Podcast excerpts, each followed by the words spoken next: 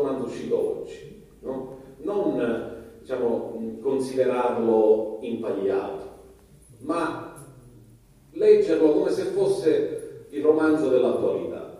Eh, e questo sguardo ti porta poi a scorgere eh, diciamo, delle eh, suggestioni che magari possono anche passare sotto gamba. Quindi c'è dentro la mia passione, anche per mh, mm, le riscoperte, lo diceva Beniamino.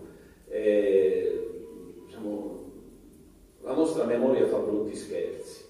Diceva Curtius, che è stato un grande, forse il più grande medievista, che per ricordare le cose importanti dobbiamo dimenticarci un sacco di cose. Il problema è che tra le tante cose che ci dimentichiamo ci sono cose che andrebbero ripescate, quindi da scongiurare eh, perché l'oblio è sempre in agguato.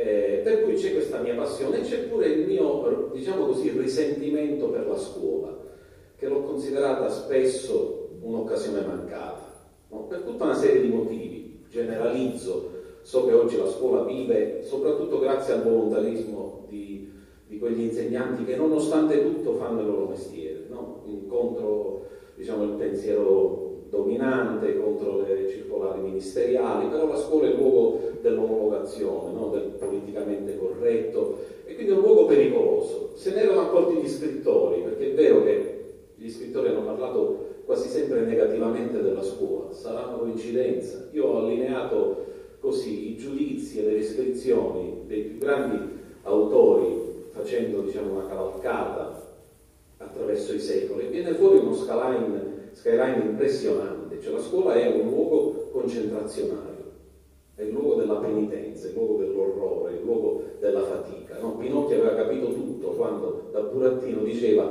non vada a scuola perché fa venire il dolore alle ossa, lui manco le aveva le ossa, però già immaginava quello che avrebbe comportato e diceva io preferisco andarmene a diciamo, inseguire le farfalle eh, a raccogliere i nidi eh, e questo ci riporta a un periodo ormai veramente archeologico in cui l'infanzia si viveva all'esterno, no? Senza l'incubo del, del, del, lupo cattivo.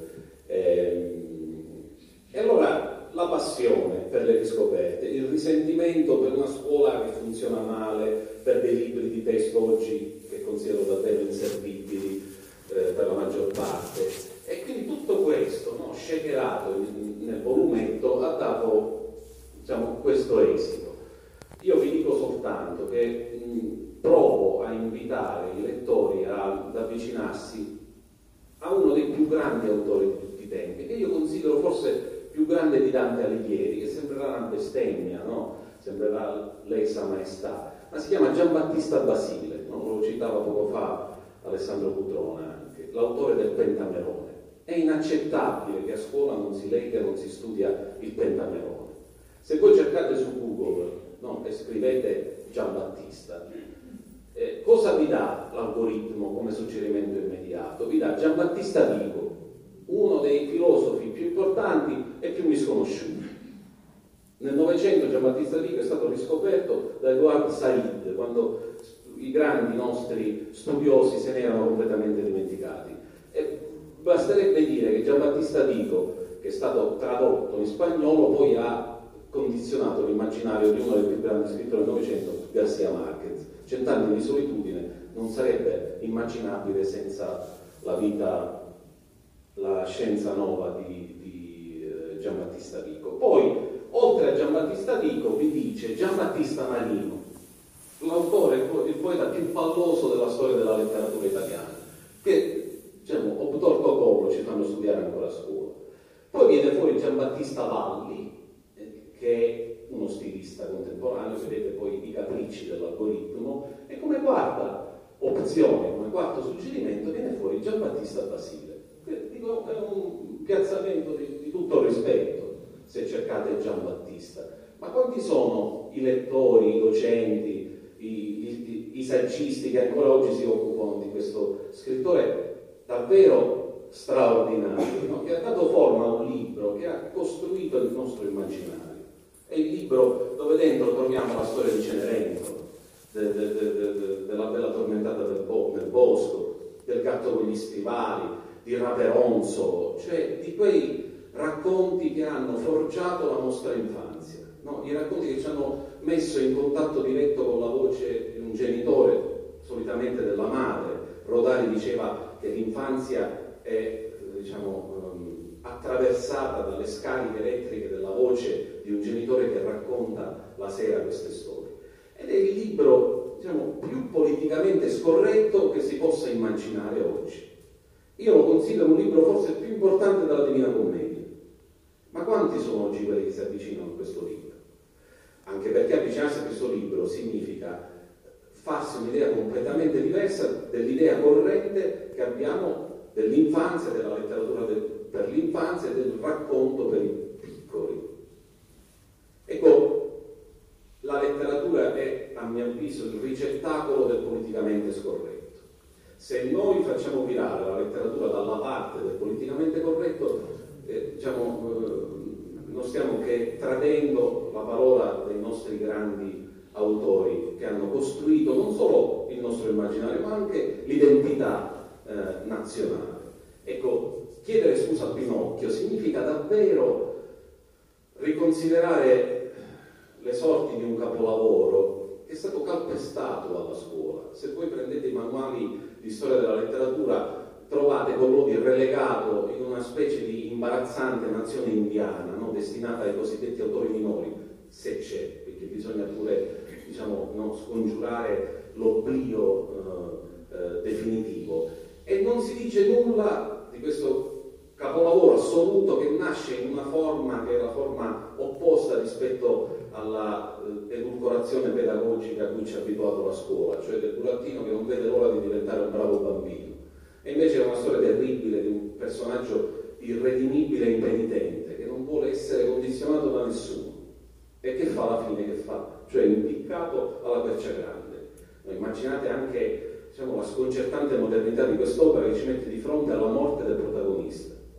I bambini rimasero di stucco quando lessero questa storia sul giornale dei bambini. C'è una lettera ancora del figlio di Giosuè Carducci mandata alla redazione. Vedete, non è possibile che Pinocchio muoia così. Ma perché non ci dicono questo i libri di storia della letteratura? Perché non ci dicono che Pinocchio è il libro più tradotto nel mondo dopo, sentite bene, la Bibbia è Fantozzi. Ora, Fantozzi è Paolo Villaggio, è uno dei più grandi scrittori del Novecento e ancora noi lo consideriamo una specie di macchietta o di maschera imbarazzante. Quando ci fu un convegno dedicato alla letteratura russa a Roma negli anni 60, eh, ci fu un imbarazzo generale perché uno dei grandi scrittori russi, premio Nobel, piombò nella sala dove si stava tenendo il convegno e disse scusatemi, io sono venuto qui solo per conoscere il più grande scrittore italiano. E gli chiedono, ma chi è? Paolo Villaggio. Quindi Paolo Villaggio che era già stato tradotto in russo, eh, e sapete che le storie degli impiegati sfigati ai russi piacciono parecchio. Ecco, questo per dirvi che ci, diciamo, io ho potrei dire le scatole piene del canone letterario scolastico, diciamo, di, di, di quella specie di, di lista eh, nomotetica per cui dobbiamo per forza studiare sempre gli stessi autori e tenere conto sempre delle stesse visuali. Allora, questo libro è anche una sorta di involontario invito a venire eh, diciamo, meno, eh, a retrocedere di fronte alle imposizioni che ci vengono dall'alto no? e a disegnarsi percorsi di lettura alternativi, perché solo così la letteratura può continuare a eh, inoculare il tarlo dell'insoddisfazione, come è stato detto. No? Solo così possiamo accorgerci ancora delle storture. Altrimenti eh, creiamo una specie di cristallizzazione che non serve a nulla se non a fare disaffezionare i nostri studenti e a renderli eh, cattivi lettori, no? perché la scuola spesso è un luogo diciamo, in cui la passione per la lettura viene appesantita di tante responsabilità, per cui un libro diventa quasi una specie di presidio lessicale, no? leggi perché impari nuove parole, no? leggi perché diciamo, puoi vivere una vita alternativa, puoi diciamo, compensare una mancanza che diciamo, della tua infanzia, una sorta di, di, di, di abisso affettivo, eccetera. Abbiamo trasformato una poesia, adesso mettiamo un sonetto di Leopardo, una specie di laboratorio spiancante dove lo studente, se non sa tutte le figure retoriche, viene in qualche modo stigmatizzato. Ecco, l'invito è anche a ripensare ai nostri approcci, no? ai metodi eh, di insegnamento, perché diciamo, oggi la scuola continua a essere un luogo di resistenza, però diciamo, minacciato da una serie di, di, di disfunzioni che potrebbero obnubilarla, cioè diciamo, renderla disfunzionale eh, e sarebbe una catastrofe. Eh, per cui avvicinarsi con uno sguardo diverso alla letteratura significa ad esempio scoprire un Leonardo Sciascia che già giovanissimo aveva letto e metabolizzato Orwell, quindi altro che mafiologo, altro che scrittore della sicilitudine, uno scrittore che diciamo, inizia a computare e a mettere assieme delle storielle che sono degli apologhi terribili, prendendo diciamo, posizione a favore dei vinti, dei conculcati, di chi il potere eh, lo subisce. Quindi un, un, un Leonardo che già è in anticipo su tanti altri, eh, con un cipiglio davvero internazionale. Ecco, se continuiamo ancora a ricicciare quella sagoma di Sciascia che è fatta di rubare, coppole, del giorno della civetta, stiamo facendo un torto diciamo, allo scrittore e soprattutto un torto ai nostri studenti.